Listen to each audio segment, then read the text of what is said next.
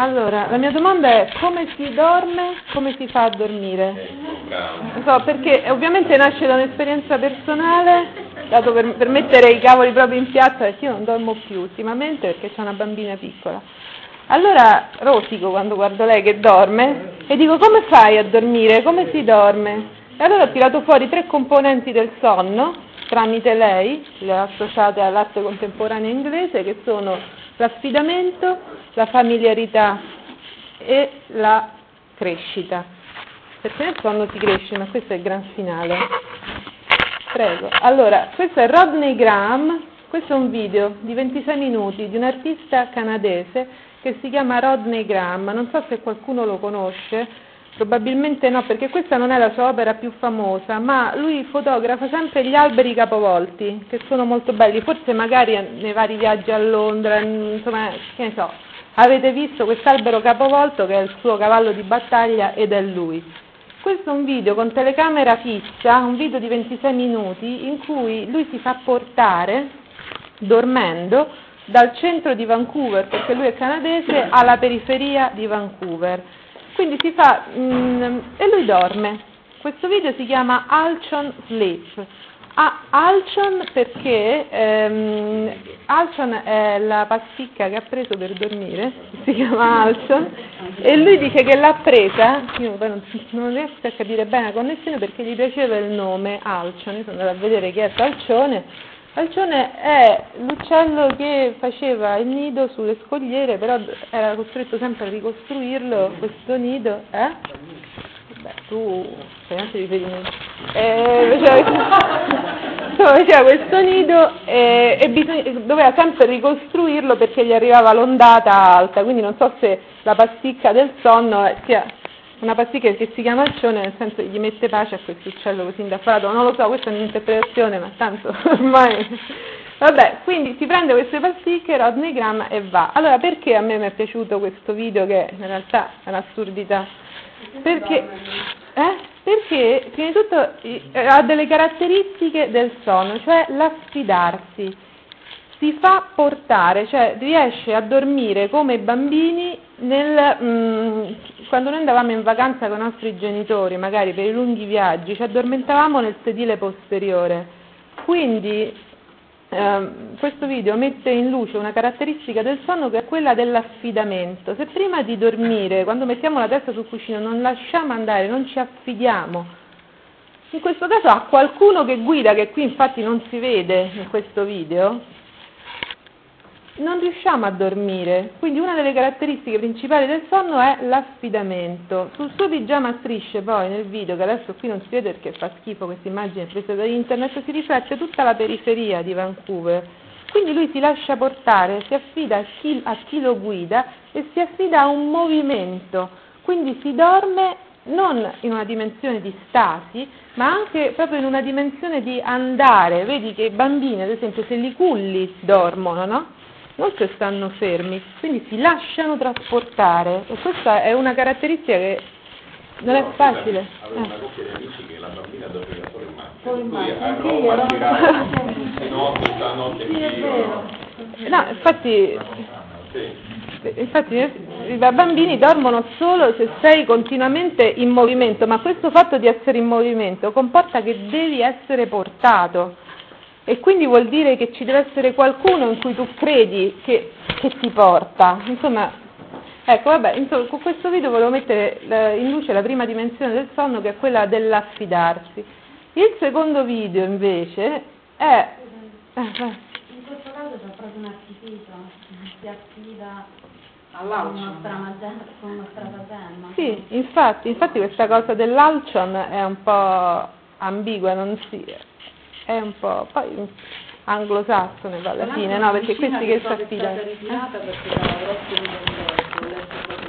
Ah sì? Ah la conoscevate? Ritira- L'ho letto che l'avevano ritirata perché avevano scoperto che dava un'enorme dipendenza, questo è tutto parente. No, no, ma infatti questa è una critica giusta, infatti c'è una, mm, un video che, che alla fine può essere considerato fallito, perché appunto ti affidi, ma chi ti affidi? Ti affidi alla pasticca anche, no? Insomma. Qui- quindi non, e quindi non ti fidi, eh, infatti. Però, insomma, ecco, per mettere, questo l'ho preso per mettere in luce questa dimensione del sonno. Perché mica è facile affidarsi, eh? ad esempio io adesso ormai in macchina, quando guida qualunque altra persona che non sia io, sto, sto lì così, non è, è impensabile dormire in macchina.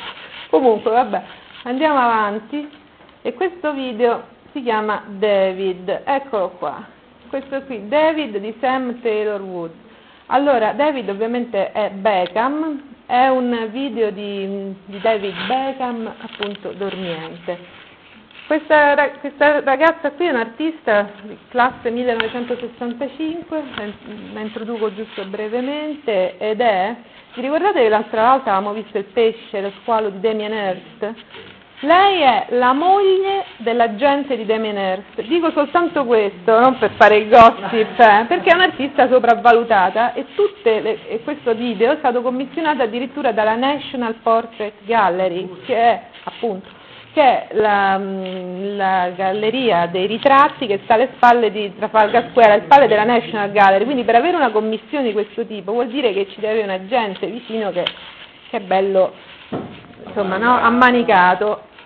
Dico, dico, questo perché anche questa volta questo video ci serve ma è criticabile e non esaustivo. Quindi lei ehm, è de, del 1965, ha fatto il famoso college di Londra di arte contemporanea Goldsmith. Vabbè, comunque, ehm, la telecamera fissa su Beckham dopo un allenamento al Real Madrid. Perché ho preso questo, vi- questo, video, sempre riguardo al sonno, perché per un'altra caratteristica del sonno, che è la caratteristica della familiarità, dell'intimità. Non è un caso che le, gran- le dichiarazioni di Sam Taylor erano queste. Ho voluto riprendere una stella, un divo, per renderlo familiare, per avvicinarlo quindi fa questo grande discorso di, di critica, secondo lei, cioè di avvicinare, quest, avvicinare al pubblico qualcuno che sembra altrimenti irraggiungibile. Quindi prende la dimensione del sonno come una dimensione in cui esiste e si svela un'intimità, un, una familiarità, un avvicinamento. No? Ovviamente possiamo dire come critica due cose, poi parliamo del sonno in questo video, che le stelle, le cosiddette stelle, le stari, i VIP, no? cioè, sono fin troppo vicini, cioè noi sappiamo tutto, sappiamo vita, amori, morte e miracoli, quindi questa presunta critica in realtà è all'ordine del giorno, cioè, ormai l'intimità è esibita nel Grande Fratello, tutti questi reality show, poi sono tutte intimità artefatte, no?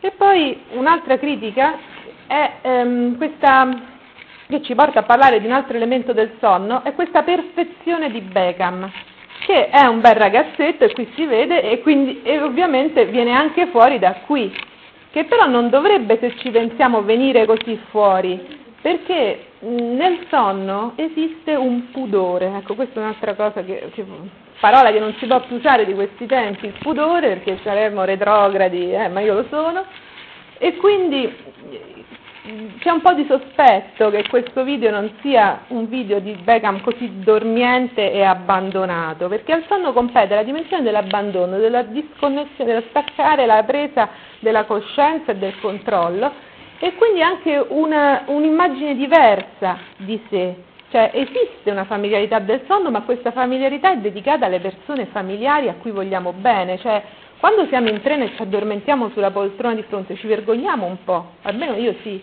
perché magari c'è la bava che ti esce, no? inizi a russare, non ti, ti casca la testa, quindi esiste una dimensione del sonno di pudore che non può essere guardata da tutti, no? Ecco. E... Qui la cosa fastidiosa è il profilo di quella donna che guarda lì con quel naso, che non, mette il naso proprio nell'intimità più, più, sì, sì, video. Infatti, infatti questo era l'intento di, dell'artista. Io mi chiedo se questa intimità sia veramente rappresentata dal momento che Beckham è un, è, è un video oleograficamente perfetto, no? mi sembra troppo perfetta una persona che dorma così. Comunque ecco, se nel primo c'era questa dimensione dell'abbandono, dell'affidamento prima del dormire e dell'addormentarsi, in questo c'è un'altra caratteristica del sonno, è quella della familiarità, dell'intimità. In fondo chi ci vede dormire è chi dorme con noi, no? Cioè, non è che il sonno è una cosa dedicata a tutti, quindi della, dell'intimità e del pudore. Il terzo... Però questo sicuramente è difficile tutto, nel senso che E quello che dicevamo all'inizio, chi è che l'ha letto Paolo, il brano di Mendes? Anche, anche il sonno come l'amore non è un soggetto, cioè non si può riprendere, non si può rappresentare. E quindi a punto sto entrando in crisi, nulla allora si può, cosa si rappresentare? Perché non si può rappresentare? Mica no, nel senso che tu dici, tu questo filmato e al tempo stesso è artefatto perché nessuno dorme così. Perché mi sa che lui non dormiva, capito? Questo sto dicendo, perché, perché uno così... In effetti quando dormo Mi sembra un po' una furbata, è questo dico, mi sembra un po' una furbata questo video, capito? Però è un video famosissimo, a Londra se ne pare. Non che non si possa rappresentare, ma magari si dovrebbe rappresentare veramente, no? Ecco, vedi, infatti la donna è adorante, che lo guardano. Ah, bello, capito? Invece, eh, vabbè, l'altro video invece è molto più interessante, non è un video anzi, è un'installazione. Questa installazione è stata fatta da, una, da un'artista che si chiama Cornelia Parker, detta cioè detta Cornelia Parker bisognerebbe dire. E, ehm, questa Cornelia Parker viene da una famiglia di contadini nella campagna inglese, poi ha sempre voluto fare, da una prima volta che è andata a visitare con la scuola la Tate Gallery, ha voluto diventare un'artista e ci è riuscita, adesso è professoressa a Goldsmith. E questa, questa teca è una teca che rappresenta Tilda Swinton, non so se la conoscete, Tilda Swinton è l'attrice che è famosa che ha fatto Orlando e ultimamente le cronache di Narnia faceva la strega, Yadis, come si chiama? E questa, Yadis, questa installazione è una teca messa alla Serpentine Gallery. La Serpentine Gallery, per chi è stata a Londra, è quella galleria bianca, piccola, monopiano che sta dentro Hyde Park e Tilda Swinton dormiva lì otto ore al giorno per un mese. Quindi, allora dormiva, beata lei, no? Io mi presterei a qualunque mostro in questo momento. Di giorno Di giorno, otto ore al giorno. Andava... perché per No, pare che non dormisse, ma dormiva proprio. Anche se eh, Cornelia Parker parla di uno stato, eh, ho letto delle dichiarazioni ipnagogico, che insomma adesso stando utilizzando vuol dire che stava in dormiveglia, non era proprio un momento di sonno profondo. È importante questa dimensione del dormiveglia perché poi adesso la vediamo dopo. Allora, eh, questo, è interessante questa cosa perché, si, perché mh, Tilda Swinton è in una Wardian case, cioè in quest, questa struttura non è casuale, ma è una struttura dove nel XVIII secolo veniva l'impero di Sua Maestà esportava le piante in tutto il mondo, quindi una struttura per, mh, per le piante, insomma, per una, un qualcosa di botanico, per, sia di studio che di osservazione che di esportazione. Un'incubatrice. Sì, ecco, un'incubatrice, quindi che, allora mi è, venuto, mi è venuto in mente questo, mm, questo vi, questa installazione per, inten- per fare un'analogia tra la pianta che cresce e il sonno di un essere umano. Quindi all'interno del sonno, a differenza di chi dice che chi dorme non piglia pesci, esiste invece una crescita. Il sonno è un momento di crescita e di rigenerazione. Quindi come le, questo parallelo tra la pianta nella teca, nell'erba, che comunque è destinata per, per forza di cose a crescere, anche una donna che dorme è un qualcosa che è destinato a germogliare. E in più il titolo di questo, poi ognuno dice quello che vuole, perché queste sono le mie interpretazioni, che essere che mi, se, se tornare parte mi sente, mi, vabbè, comunque il titolo è The Maybe, che vuol dire The Maybe? Maybe vuol dire forse, eh? è possibile, la possibilità, può essere. Può essere. Quindi eh, anche questo titolo è interessante, cioè il momento del sonno come momento di possibilità, no? quindi di crescita, di, di direzione, di dinamismo verso qualcosa, quindi non di stati come comunemente a volte lo interpretiamo il sonno, cioè a volte pensiamo che dormendo sottraiamo tempo alle cose importanti da fare, invece esiste nel sonno proprio questa dimensione di apertura al possibile, apertura al possibile che noi non controlliamo ovviamente, perché nel sonno subentrano delle dimensioni immaginative, emozionali e un altro tipo di memoria, una memoria immaginativa che adesso vediamo con il prossimo brano e chiudiamo, eh, di Proust ehm, che comunque sono dimensioni creative. Quindi il sonno non è statico, ma è un, un, un qualcosa di un momento interessante. Il sogno porta consigli. La notte porta consigli, è vero questo, no? Almeno. Allora, Stascio, se questo me lo leggi, molto... Eh? Ci vedi? Io? Ah. Allora, vabbè, intanto questo per dire, questo mi è venuto in mente sempre questo momento di dormiveglia, in cui Gilda Swinton sta in questo momento, secondo Cornelia Parker, ipnagogico, mi è venuta in mente questa ricerca del tempo, alla ricerca del tempo perduto di Proust, io non ho letto, cioè ho letto ovviamente solo le prime tre pagine, però inizio, mi ricordavo che iniziava così, il primo capitolo della ricerca di Proust dice per molto tempo, virgola, mi sono coricato presto la sera. Ta-da! Allora, quindi le prime pagine, le prime poi 50 pagine della ricerca del tempo perduto parlano del sonno, di come Proust e chi l'avrà letto, un po' almeno all'inizio, quindi un po', un po tutti, di come si dorme. Proust era fissato, era un insonne, ha scritto sempre di notte e le, il, il, primo lettore che lesse la ricerca, che ovviamente non disse che non era pubblicabile, disse ma questo per 40 pagine si mette a parlare di come ci si addormenta, via, buttato. Quindi lo cassarono proprio per questa, per questa, mh, questa dissertazione continua sul sonno, sul cuscino, sul bacio della mamma.